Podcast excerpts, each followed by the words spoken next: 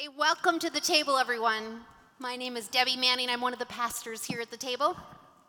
I was thinking about, you know, we have been here renting space from Bethlehem Lutheran about a year and a half, and a year ago we weren't even here.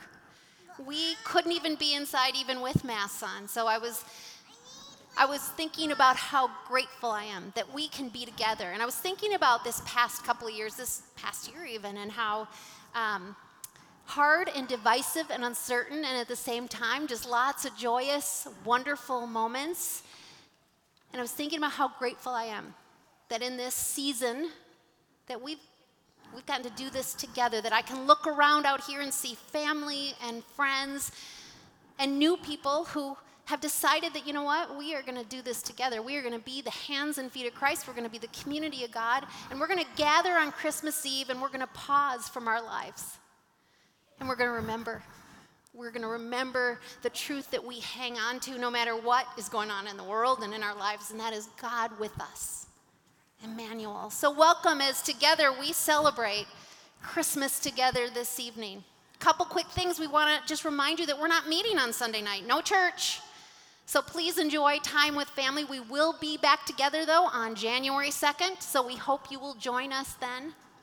And then the other thing that we wanted to let you know about is every single year, we give our entire offering on Christmas Eve away. We give it outside these doors. And this year, once again, we'll be giving it to Ace in the City. So if you guys would like to donate, to give, there's a box, which was up there. We'll make sure it's there when you leave. Or you can go online to uh, the table, M P L S, and click on the giving tab, and you'll find it right there. Ace in the City has been a partner of ours for several years. Um, they are just down the block, headquartered out of the block, and they do amazing things in the Powderhorn community. And we've had the privilege of getting to partner with them in the Flourish Food Market and some of the other things that they're doing, um, just bringing light into the world. So take a look at this, um, and you can get a, another look at what they're doing. Hey friends, this is me twenty or so years ago, before any semblance of facial hair or gray hair for that matter. Back in the days of bleached hair or frosted tips and those massive cubic zirconias. That's Andy, but friends knew him as Ace. Ace was more like a brother to me. We bunked in the same room together. We kept ourselves up late at night, sharing stories of our day, playing video games. Here's the thing about Ace, and it's the same thing about belonging, is that whenever I was with Ace, I felt valued, I felt seen, I felt like I mattered. Back in two thousand eight, uh, Ace, my brother, died in a tragic car accident in a season of my life when I was dealing with my own uncertainty of a lost job, of not knowing what my next would be in my career. I was in a tough spot. I was a wreck. I was in what I thought was, was rock bottom, losing my brother. Um, but spending the week with my second family, I found some clarity as I was navigating this tough time in my life. And I found clarity in stories of Ace, stories about a guy who understood who God made him to be, a guy who understood his giftings and his passions, and he brought those with him wherever he went. I drove back home, depleted, broken, but believing when you lean into your uniqueness, when you carry those things with you, the world around you becomes a better place. And so it was that this car ride home was actually the birthplace of something new, with this vision of, like Ace did, creating safe spaces where people are seen, where people are valued, where people are known. Ace Hoops was born in the fall of two thousand eight. In our early years, safe spaces were found on the basketball court in gyms like this, where we would just create memories on the court over five dollar pizzas and dodgeball and basketball games. We laughed as we listened to stories of one another, stories of faith and friendship and life and community. And that's the thing about belonging. That's the thing about bringing our best, of listening to each other, that we have something to give and we have something to receive. The gym remained a safe space for the Ace Hoops community for a number of years after two thousand eight, but these safe spaces grew out of the gym into public school classrooms, on playgrounds, in local coffee shops, at retreat centers, within our own homes. Belonging was cultivated in these new spaces. And so it was in two thousand twelve, Ace Hoops emerged with a bigger story to tell, a new narrative and a brand new name, Ace in the City. But belonging had more work to do, even as these safe spaces were outgrowing the containers that we were placing them in, leading us to an important organizational question in front of us. Was it time for Ace in the City to have our own home? We looked high and low, but the answer was in front of us all along. With church buildings sitting on every corner in our neighborhood, empty or underutilized all days but Sundays, we wondered what could belonging look like if we reimagined and repurposed the space that we called home. So we built a home for us, for our neighbors, for our partners, for like-hearted people and organizations who viewed our work like we did. And so the byproduct of ridiculous generosity and labors of love and sweat and so many trips to that dumpster outside, the Center of Belonging opened its doors in the fall of twenty twenty. Belonging multiplied not because Ace in the City worked harder, but because we linked arms and believed we could do more together than we could ever do alone. Something that we say often is that the one thing that the world can never take away is your story. And our story has been so many things. It has been rich and abundant and good, filled with some of the most gifted and generous people that I've ever known. Views from the mountaintops and the valley, lows, twists and turns, ups and downs, dead ends and new opportunities. We've adapted and we've flexed. We've listened and learned from a changing community, but we have been unwavering to the place that we're going, to the place of belonging where all can flourish. We are becoming more confident by the day of the allies and the agencies and on-the-ground community developers who are cultivating belonging alongside us. What's needed, we believe, is less programming and more placemaking, more dreaming and scheming and reimagining of how we inhabit the spaces that we call home. I think almost every day of, of Ace and what he's meant to me personally and the legacy that he left behind for everybody who knew him. And here we are in twenty twenty-one. We are turning the page to a new chapter, but make no mistake, our story is just beginning.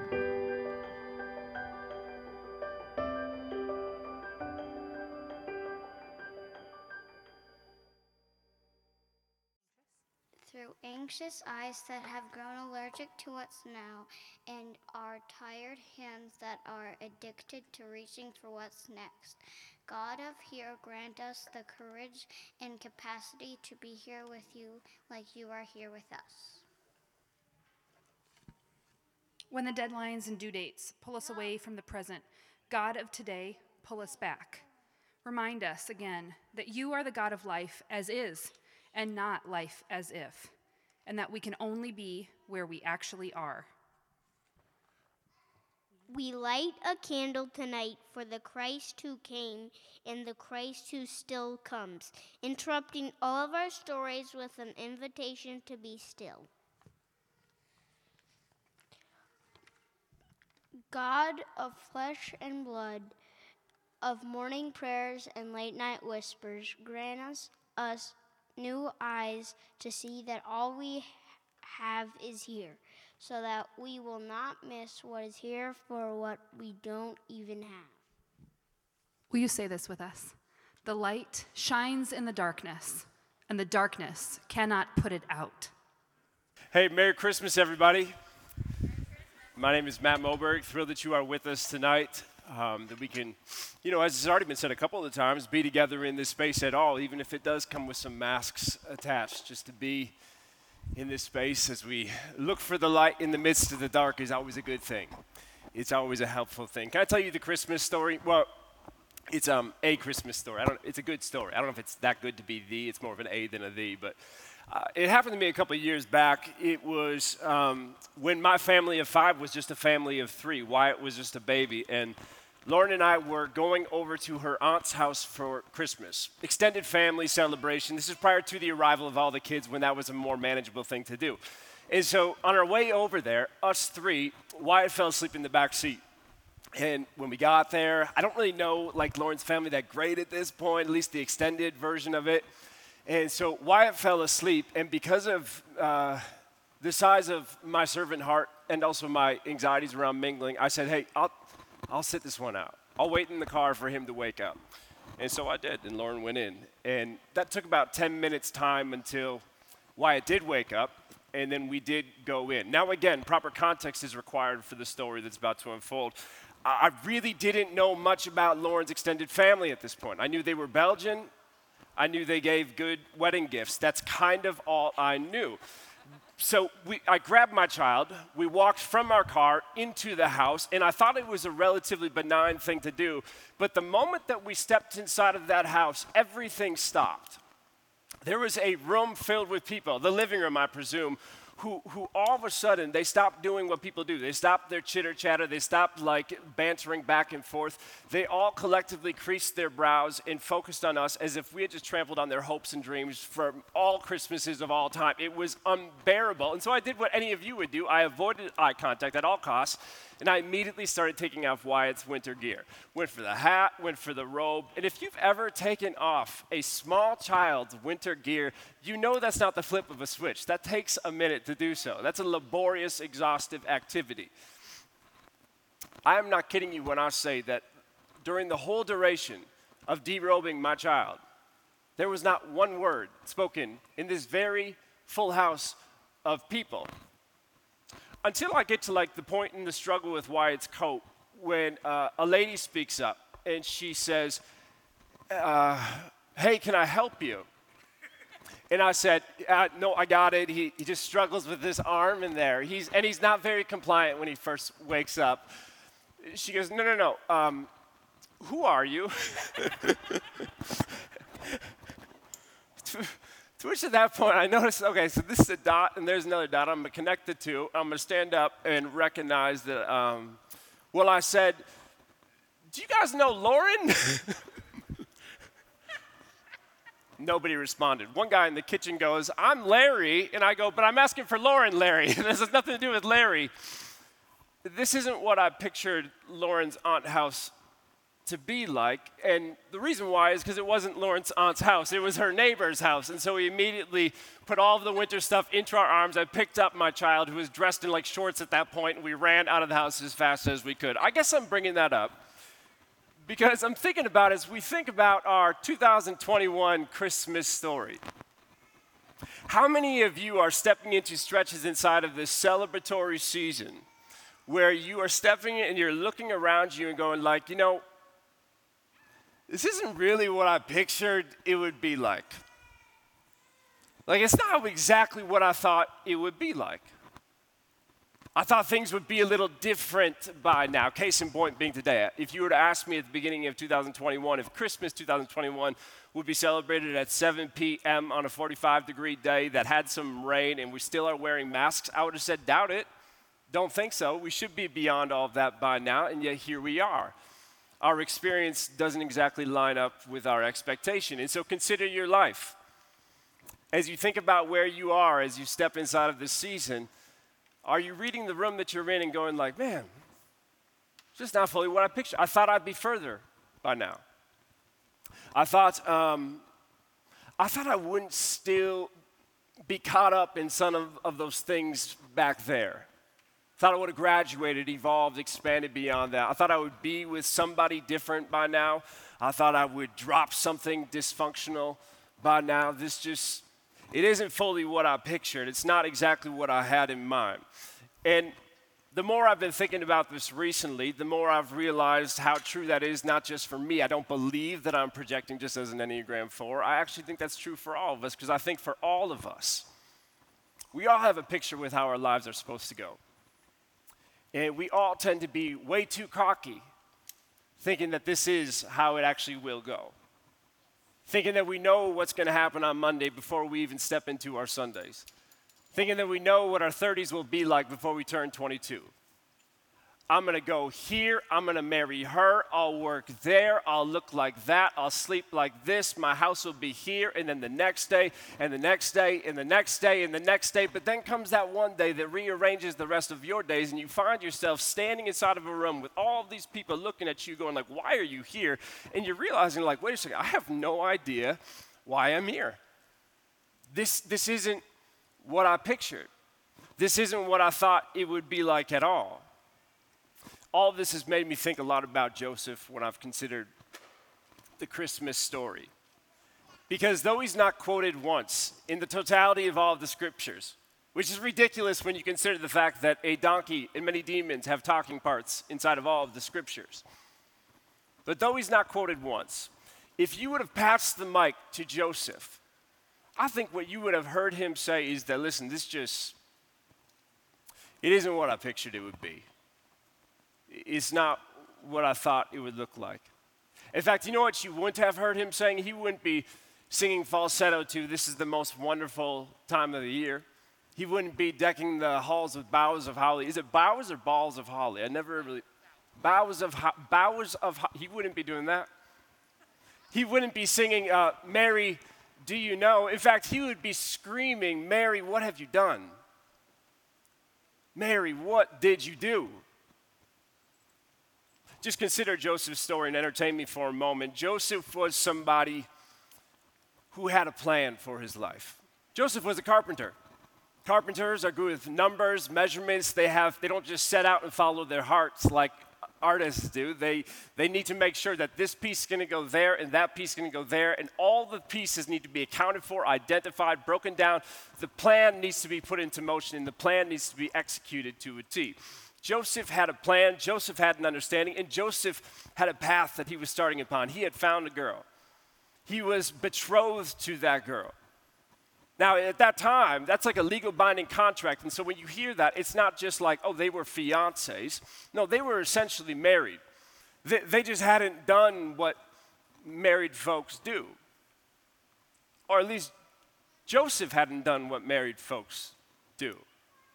But then there was this one day when Joseph and Mary, they went to go meet with some caterers to talk about an upcoming ceremony, when Joseph looked over at Mary and he noticed there's a curve underneath your dress, and then he looked up at her eyes and they were filling with tears, and all she could say was, "I know how it looks, but it's not what it seems." If we tell this story every year, step into it once a while and consider, what would you have done if you were Joseph? What would you have done but walk away in that moment? Yes, it was just a small curve in her body, but this one bump in Joseph's road would completely destroy all of his plans for his life. Everything that he had set into motion had suddenly come to a stop. And I've been thinking about that a lot this Christmas. I don't know why it hasn't struck me before, but I have been stuck on this idea that the greatest hope that humanity has ever been given was simultaneously the greatest disappointment that Joseph would ever know. That when the weary world chose to rejoice, Joseph probably wasn't joining along. What we praise as the fulfillment of a promise, Joseph held as kind of like the debris from what was his plan. This isn't what he pictured. This isn't how he saw it all shaken out. And he ends up doing, I guess, what I would say that we all kind of end up doing to some extent or another. He comes to the decision that this thing fell apart. It did not go as it should have gone. And so I'm going to end it in quiet. I'm going to divorce it quietly. I'm going to let it go. I'll go back to my shop. You go on your way. Good luck with your things. I'll take care of mine. This isn't what I pictured. And so I'm going to step outside of this picture. I'm just going to divorce it quietly. Listen, I know that I hold the office of a pastor, but I think if you were to ask Debbie and I, we would both say that there are many days we feel like divorce lawyers. Many days where we spend hours with people who set out and stepped out to be something, do something, find someone, and got hurt. And now they're trying to figure out if they should just divorce that whole dream altogether. Go back to where it's safe. Matter of fact, last week I caught a call from a girl who had survived, and I don't use that word lightly, had survived a traumatizing relationship. And after years of trying to find stability in the aftermath, she met somebody new. And that should be exciting. That should be good. And it was terrifying. And she asked me, she said, "How do I know that what had happened to me before won't happen to me again? What if it all goes up and goes down like it did before?" And all I could say in sincerity was, yeah, that could happen. It, it really could all be bad. But what if it all goes right? What if it isn't like it was before? What if the death of an old story is making space for the birth of a new one? What if the cross that came on that Friday actually could be bent and turned into an empty tomb on Sunday? It could go all wrong. I have no idea. But what if it goes right? What if you do get to enter into this new thing, this wider story, this picture beyond the picture that you held, and you find out that it is everything and more? It is both pain and beauty. It is life and loss. It is joy and agony, and it's not either or. You can't parse out those pieces. It's all tied up together, and it's good. The heavy and the hard, the valleys and the peaks. I mean, you, you can say no to this idea. You can say no to that picture, and you can go back to your woodshop Joe. You can play it safe and you can stay alive. Or you can pursue substance and actually come alive and take on everything that comes with that. This is why I think the Bible goes out of its way to make sure that while Joe doesn't do a lot of talking in the story, he is called a good man. They say that he is a good man in this story more than once, and there's a lot of different reasons, but I, my, my hunch is, is that when you think about Joseph, and you think about what happened to Joseph, when his dream for his life died, he made the decision that his life as a dreamer wouldn't. That even though he took a crippling hit, he would continue forward. That there was more in store still. That when his picture came to an end, he trusted that that didn't simultaneously mean that his purpose would. He listened to the angel who spoke when he slept, like we are to listen to the angels who speak when we sleep. And the angel said to him what the angel says to all of us: I know that when you wake up, you are waking up to a world that is hard. And I know that you're scared. I know that you're terrified. But the thing that you are running from is the very thing that God is present in. The angel tells Joseph that what's in her is from God. Can you hear the angels singing the same thing to you tonight? I'm not trying to be small, reductionistic, cliche, or anything of that kind, but I think there's truth in these stories when we actually consider that even if it's not what you expected, what if God is still in it? Even if it's not what you would have preferred, what's in it is from God. Even if it's not what you had hoped for, what's in it is from God. Listen, one of the things I'm realizing and I'm hoping and I'm clinging to be true is that Christmas is not the declaration of darkness being eradicated from the, alive, from the, the land. It's just the arrival of the light. No, it's still dark, still hard, still a pandemic. Still punks on every corner, still diseases, still bullies, still people who talk too much but know too little. The darkness is still here, but so is the light. The darkness takes a lot, but we will not give the darkness any more than it's already taken, because we see the light. Joseph saw the light. And it couldn't have been easy. I think about Joseph being that guy where it's like he probably never really knew if God was actually in it. I think about Joseph after that moment following forward and taking Mary home and the spending the rest of his days looking cross-eyed at every guy in Bethlehem going like, why do you have the nose like my son? And why are you showing up in my kids' baseball games? I don't fully know why you're here, but I'm trusting that this story is bigger than my five senses have relayed and made me believe. That there is more happening here than my initial reactions have led me to tell. And when Joseph set out and chose faith and came alive and trusted that the story was bigger than the scene he was in, it makes sense to me that he was tasked with the job of naming the child Emmanuel, the God who is actually with us. Because Joseph came firsthand with the reality that God is actually with him. Didn't have a lot going for him, but he did have that. And the more I live, tell me if I'm wrong, not right now. But God with us is the best news out there. That you don't go through these days alone.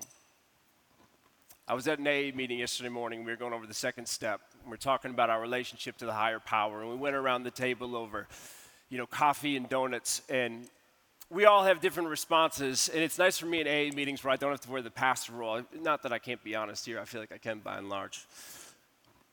But this one girl, she said, you know, I got to be honest with you, I struggled. I stepped into A A a year ago, and I was under the impression that in doing so, um, this higher power that some of you speak real loud about, it would fix all of my problems. And yet here I am still driving a little slower by liquor stores than I thought I would be at this point. It didn't fix all of our problems. And then there's this older gentleman who was listening patiently on the other side of the table. And he said, first of all, broke the rules of crosstalk, but immediately responded to this girl. And I'm glad that he did, because he said, I remember feeling what you feel right now. I remember feeling like, is, is this God thing a myth in my head that doesn't actually come through in reality? Is this like, why do I keep expecting the abracadabra, the magic, the, the, the rabbi to come out of the hat and fix this, and it didn't happen? But then I heard the Christmas story. He said, when I heard the Christmas story and I heard that the child of Christmas was not God will fix us, but God who is with us, I made it through the next twenty-four hours. And every day for forty-five years, I have said the name Emmanuel, just to remind myself that I don't know what's coming at me, but I do know who's going with me. We don't go out these days alone. And because we're not alone, our story has never stopped. Even when it feels like the scene is bad, God is still here, because God is Emmanuel, God with us. Pray with me. Jesus, you are good, you are faithful, you are here. Help us to be here with you. Help us to trust, God, that it is your proximity to us in our pain. It is your intimacy with us in our fears, when we're stepping out in faith because we think we might have heard something in a dream. God, meet us in those places where it's just not what we pictured, and give us the faith to trust that it still is our purpose and that you have a bigger picture for it all. In Christ's name, we pray all these things. Amen.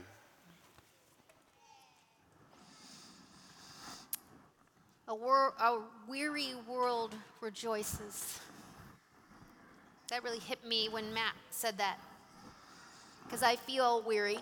I think a lot of us have felt weary in this past season.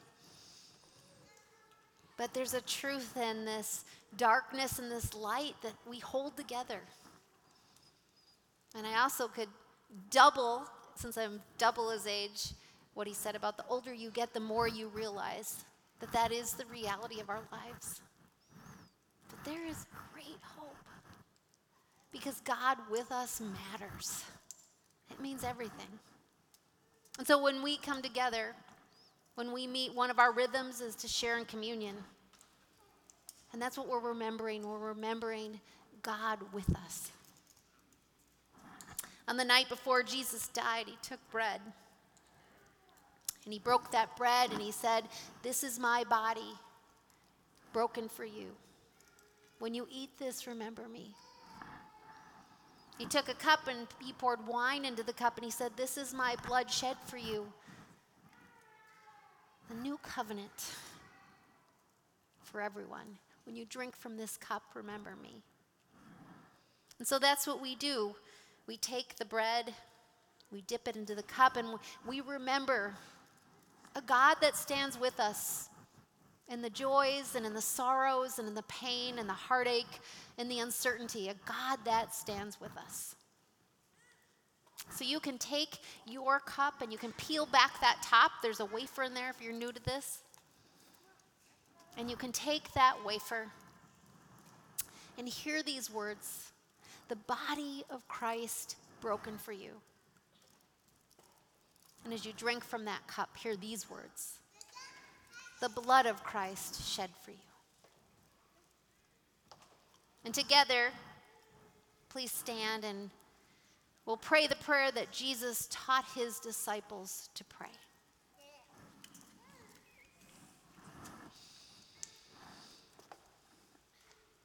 Our God, who art in heaven, hallowed be thy name. Thy kingdom come, thy will be done, on earth as it is in heaven. Give us this day our daily bread, and forgive us our debts as we forgive our debtors. Lead us not into temptation, but deliver us from evil. For thine is the kingdom, and the power, and the glory forever. Let's sing.